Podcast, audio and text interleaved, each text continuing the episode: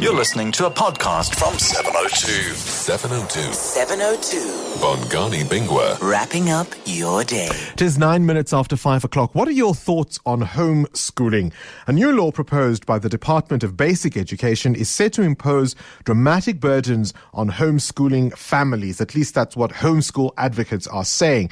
They say it'll authorize the government to jail parents for up to six years. And they're fighting the new proposal and uh, they're desperate to avoid what they're calling draconian consequences. Currently, the law states that all homeschool children between 7 and 15 must register with the National Department of Basic Education. Those older than 15 are not legally bound to do so, and in reality, registration seldom, if ever, happens.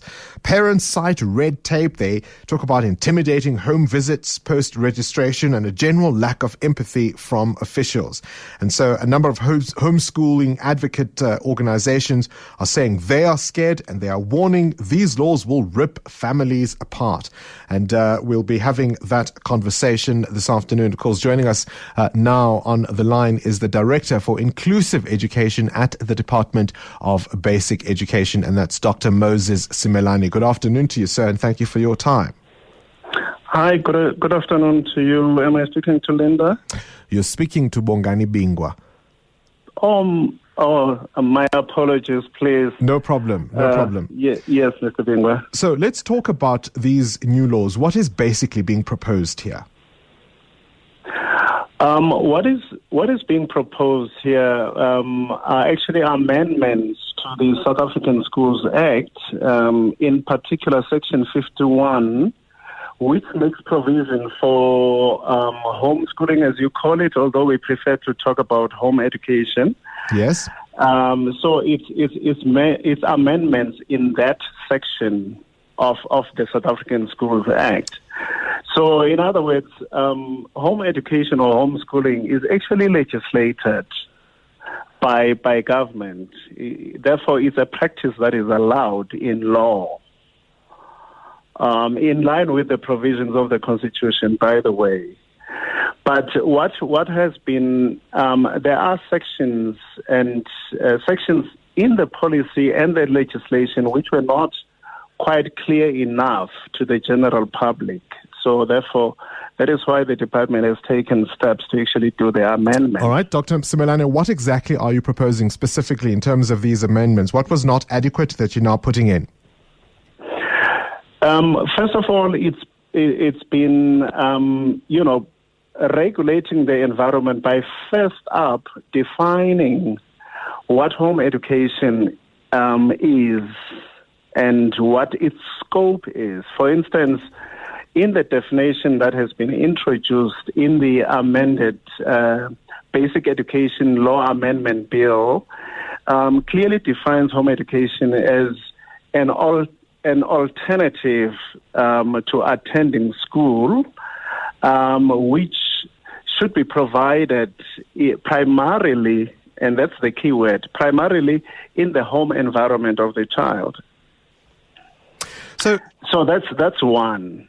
Um, in other words, it, it actually rules that definition automatically rules out um, practices that we have seen actually emerging. For instance, the establishment of institutions such as micro school, cottage schools, which are all operating under the banner of home education, yet they don't fit neatly, um, ah. you know, in the definition of, of home, what home education is from the perspective of the department. And you also, I presume, sorry, I was going to say, I also presume that part of what you're going to do is making sure that there's a strict definition of what uh, needs to happen, even in that home environment.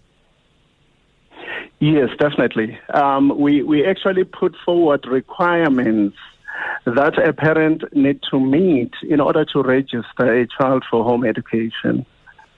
So those those requirements are actually stated in the policy, and we I must say that we are both revising the policy and, of course, the legislation that regulates home education. What do you say to criticism that the process of registration is onerous and that even when officials come for post-registration inspections and visits, uh, that that often they're unsympathetic. Quite often, uh, you know, many families feel as if it's it's it's almost uh, you know they feel that they're very they're very confrontational um, and and they don't make the system work. They're not cooperative. Um, well, I wouldn't be sure about those incidents, but um, what I what I know from where I'm sitting is that um, from our perspective, officials who go to these individual sites and homes are actually one going there to actually establish whether the home environment meets the the specified and prescribed requirements for conducting education at home. So that's that, that that's one of the, the, the aspects that are being monitored. But also um, there's there's monitoring of you know um, the actual teaching and learning process to to look at whether it meets with at least with the minimum standards of Yeah. teaching and learning in public schools because it cannot we cannot afford to have um, home education which is below the, minimum standards that are met by public schools. Can anyone be a, a, home a, a, home educator, Dr. Simelane? Well, I suppose um, it's difficult to prescribe, but what we what we are proposing through the policy, the amendments in the policy again, is that um, parents um, have a liberty of actually enlisting services of tutors who may be qualified teachers in case in a situation where they are unable to actually do the teaching themselves. All right, Dr. Moses Simelane, the Director for Inclusive, Inclusive Education at the Department of Basic Education in Pretoria. Of course, uh, listening in on that conversation is uh, Bouwe van de Eems, uh, who is in Cape Town. And of course, uh, he's a chairperson of uh, a homeschooling advocacy body, and uh, he'll be getting his chance for a right of reply. 702 702. Bongani Bingwa. Wrapping up your day. Audible on 8830 is the number to dial. What are your thoughts on homeschooling? Do you have positive experiences? Do you have negative experiences? Give us a call. What have you observed from people, friends, family members, colleagues who have chosen the home education route? Has it worked or do you have your reservations? We're now joined on the line for a right of reply uh, by, of course, uh, Bouwe van de Eems, who's the chairperson of the Pestalozzi Trust, and they're a legal fund for home and civil education. And they say they want to protect parents' right to home education. Uh, good afternoon to you, and thank you for your time. Uh, Good afternoon, Bongani. Thank you for the opportunity. You heard my conversation with Dr. Simelane from the Department of Education. What are your objections to the new proposals they've put forward? Um, I, I can just first react to what Ms, uh, Dr. Simelane said. Is what he mentioned are actually things I agree with. That it, it indeed gives a clarification of the definition of home education compared to cottage school. So I, I generally do not uh, uh, object to that. Okay, so what, it is, my- what is it that you do object to? Okay, so our main objections is the, the first thing, the uh, fundamental assumption that we work with is is that education is the primary responsibility of parents, and and, and that is expressed in law. So, and if something is the primary responsibility of parents, and the state interferes with that and prescribes how you must do it, then uh, it, it creates all kinds of legal problems. So if you do what the state says you must do and it doesn't work out, uh, is, is the state going to take responsibility for that? But surely there's got to be a way that's standardized to make sure that at least the standard of education is the same for all children. The, the problem is that every child is unique. And the definition of education in law is the development of the individual personality. And therefore, you must adapt um, the education to the needs of the child. And there is a whole diverse range of educational approaches that parents can choose from and, and choose the one that's in the best interest of their child. And if you are forced to follow CAPS, you cannot do that because CAPS is so detailed and prescriptive that you cannot adapt to the needs of the child. So, how do the Therefore- authorities deal with different outcomes? Because uh, you might be trying to find a way that's unique to a particular child, but how does the system ensure that all learners, all children, have the same shot at education when they can't go through the same assessment? So the, the way that uh, this is handled is, is, is described in the children's law that says when it is when you can present evidence that a child is educationally neglected, then the children law makes provision that you a social worker can interfere. But in general, you you got to trust that parents will do what's in the interest of the child, and giving a a one size fits all is definitely not in the interest of all children. The difficulty with what you're saying is that parents don't always uh, act in the best interests of the child. And in fact, the state would surely have a duty to step in and protect those interests when parents fail to do so. And however you get to the outcome, surely the department has to have some way of being able to determine what each learner goes through. And if a system can't produce the same outcomes, what else do they do? Those, uh, all those things are, are uh, organized or, or legislated in the Children's Act.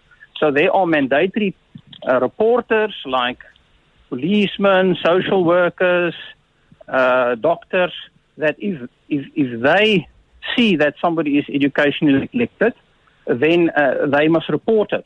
So it's, it's already organ- it, the Children's Act has already made provision for that process, and that is sufficient. But that's There's no need for additional interference from the Department of Education. But I, I hear you. I mean, obviously, those people you've mentioned are there perhaps to deal with things like social ills.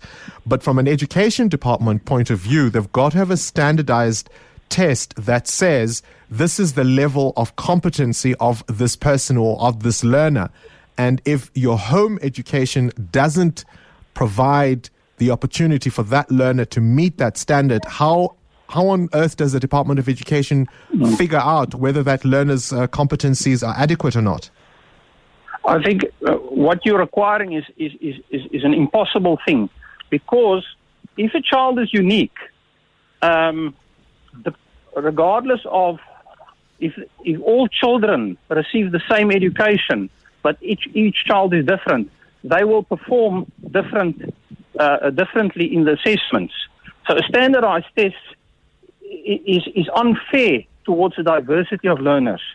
So uh, So then, how do we prevent the very thing you said you don't want, where you have fly-by-night colleges uh, posing as home schools, where in fact many of these uh, schools or these systems are pretty much a law unto themselves? How do you prevent that if you don't have a standardized way of assessing the learners?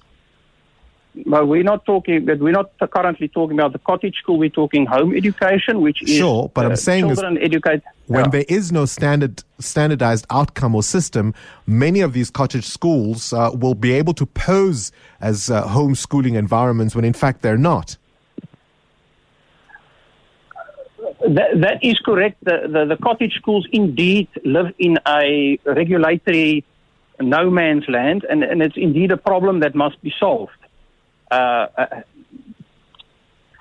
I, I don't have an answer to that question, but in, in, when it comes to home education, you got to trust that parents will do what's in the best of the interest of their child because they're motivate, naturally motivated to do that. Whereas the education department is not naturally motivated to do that. All right, Bouwe van der Eems on the line there from Cape Town, the chairperson of the Pestalozzi Trust. What are your thoughts on that? Are you with the department or are you with the home education advocates? He says, Bouwe, that is, uh, you've got to trust uh, the parents' motivation as sufficient to make sure that their children are educated.